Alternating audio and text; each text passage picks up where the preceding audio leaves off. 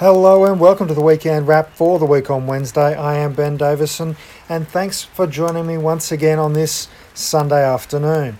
Well, it's been another big week since we last spoke on Wednesday with a state election in Tasmania, uh, Australians being banned from re entering the country, uh, some apparently so called big spending announcements flagged for the budget next week, but also May Day on the 1st of May that was just yesterday.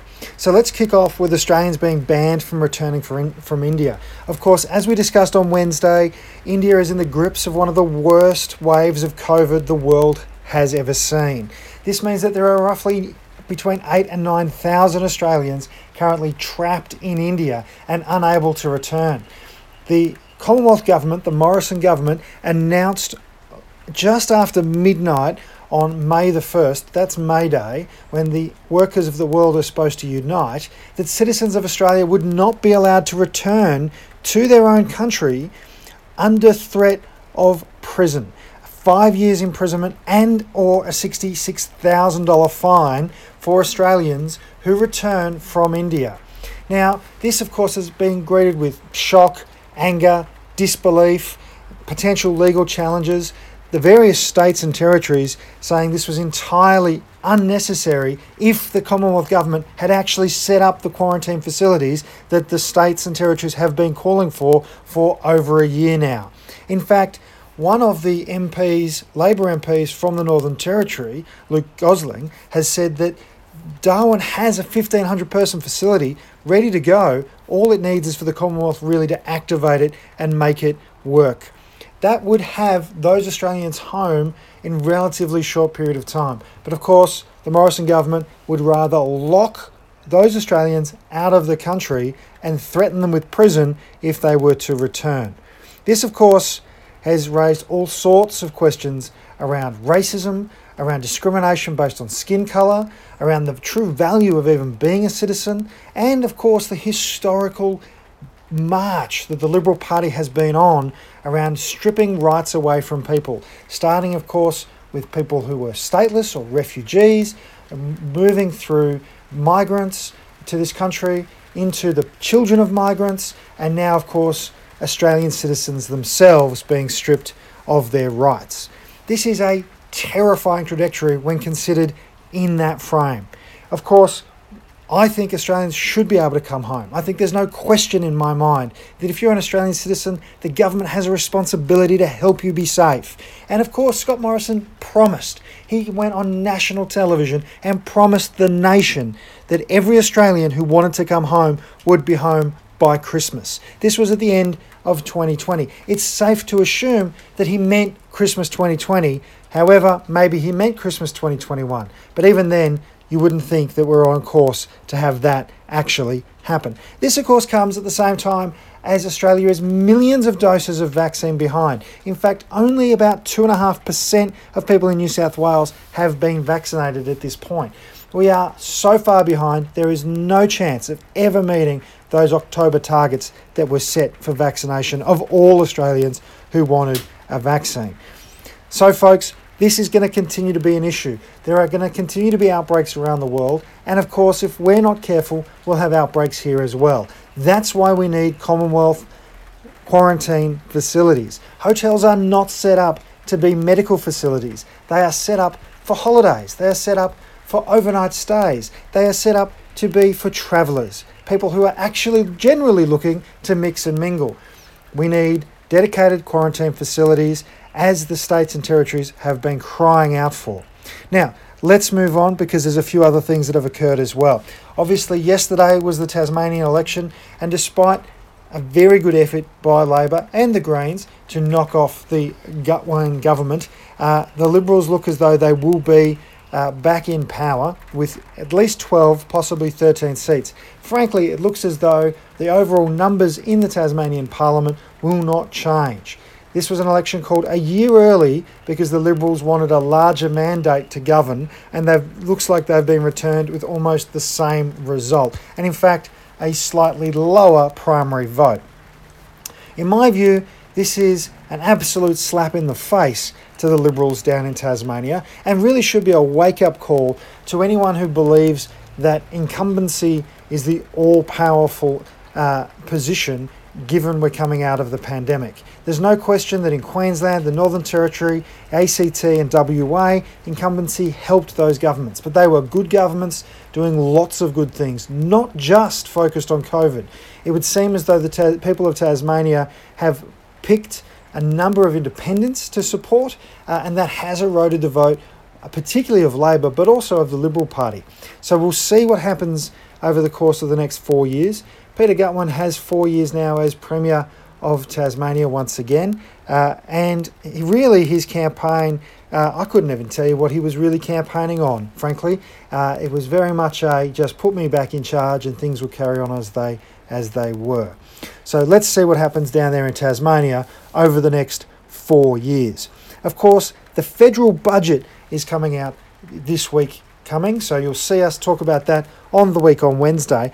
And of course, as is always the case, the government has been steadily dripping out uh, leaks and things that it thinks will be positive. It's already announced billions of dollars to go into the aged care sector.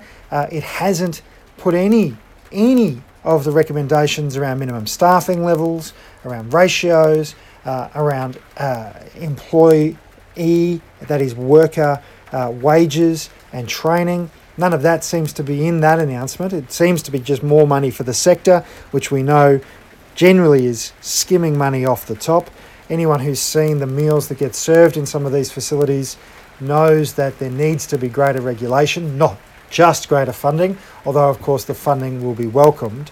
Uh, but this week, since Wednesday, we've also seen an announcement uh, where the Morrison government seems to be trying to cherry pick elements of a Labor Party policy when it comes to childcare. Labor, of course, said it would uh, lift the childcare subsidy to 90% and remove the $10,000 cap for all families sending their children to childcare.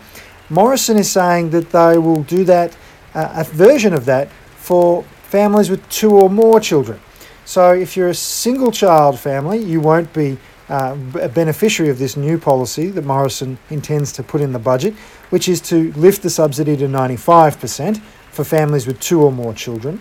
Um, this will benefit around uh, a quarter of a million uh, Australian families, but of course, we know that many hundreds of thousands of families will miss out uh, as multiple child families are increasingly rare. Uh, one can only think that Morrison has in his mind that maybe this will encourage some people to have more children. Uh, certainly, that would align with some of the beliefs he's recently uh, been exposed as espousing in private uh, discussions with members of his congregation. But the budget, of course, also generally has unemployment targets in it.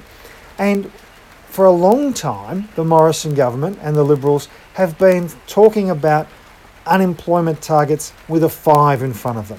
They've really set their stall out on capping uh, the number of people in work, really almost leaving almost a million people unemployed or underemployed as part of their economic policy. This week we've seen them abandon that and start to talk about unemployment with a four in front of it as their target. Now, personally, I think it's a good thing. We need to lower unemployment, but we should also remember that full employment, right up until the late 1970s, had a 2 in front of it. It was a 2% level target.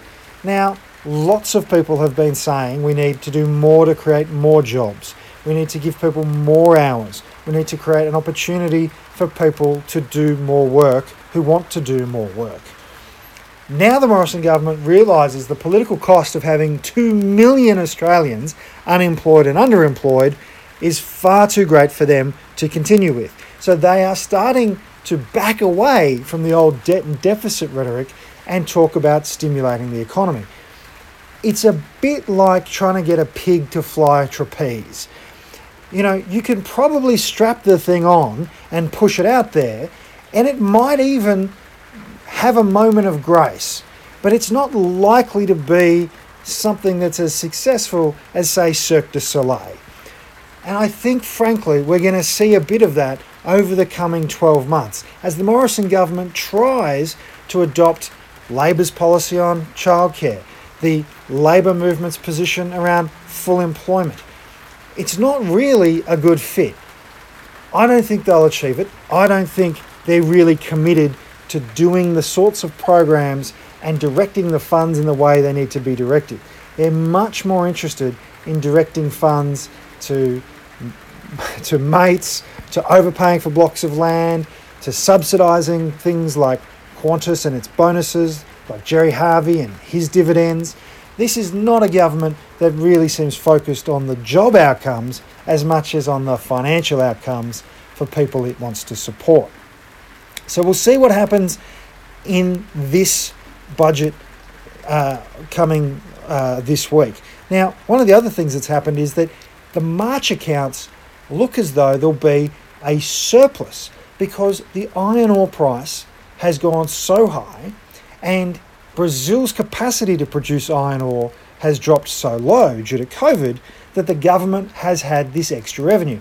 And interestingly, the amount of extra revenue is very, very close to the total additional uh, expenditure for the childcare package. So fundamentally, the Morrison government is really just spending on childcare the extra money it's found down the back of the couch. Will it, as we've just discussed, have the gumption to keep investing and spending into the things that the Australian economy and Australian people need to create those jobs? Or will it only be splashing cash when it happens to get a few extra dollars from the sale of iron ore? This will be a big question as we go forward. And I'm sure when the budget is announced, we'll start to see what their real intentions are. I mentioned it briefly just before, and I'll finish on this note. May Day was on Saturday, the 1st of May. And one of the things that really struck my core was that announcement about locking up Australians coming home from India, uh, coming out just after midnight, which was just at the start of May Day. May Day is an international day of solidarity. It's a day where the working people of the world celebrate their achievements the eight hour day, sick leave, annual leave, workers' compensation if you're injured at work, all of the things, superannuation, retirement, pensions, all of the things that working people over the last 200 years have achieved by standing together. And it's an international day because many of those achievements in one country inspire and provide a framework for workers in other countries. So to see any government turn on its own citizens at the same time as turning on citizens of other countries on that particular day, I feel is a heartbreaking moment. It was heartwarming to see so many Australians out celebrating the day, expressing their solidarity with each other, reminding us that there are still so many, so many battles for working people still to fight and win. And of course, the Community Development Program, the CDP program, which essentially locks mostly Indigenous communities and Indigenous people into a form of indentured servitude. Government mandated indentured servitude is one of those key issues that working people still need to win, particularly in this country. So, happy May Day to everyone for the 1st of May. That was yesterday. And let's keep an eye on this Morrison government budget. Undoubtedly, they're moving towards an election footing. Whether it'll happen this year or early in 2022 remains to be seen. But what we can start to see already is that they are trying on a few Labor policies, a few things that they think will knock the harsh edges off the sorts of announcements that happened on early Saturday morning, where up to 9,000 Australians face five years in prison just for trying to come home. So, once again, there's never been a more important time to be kind to yourself and to each other. We'll talk again on Wednesday. Bye.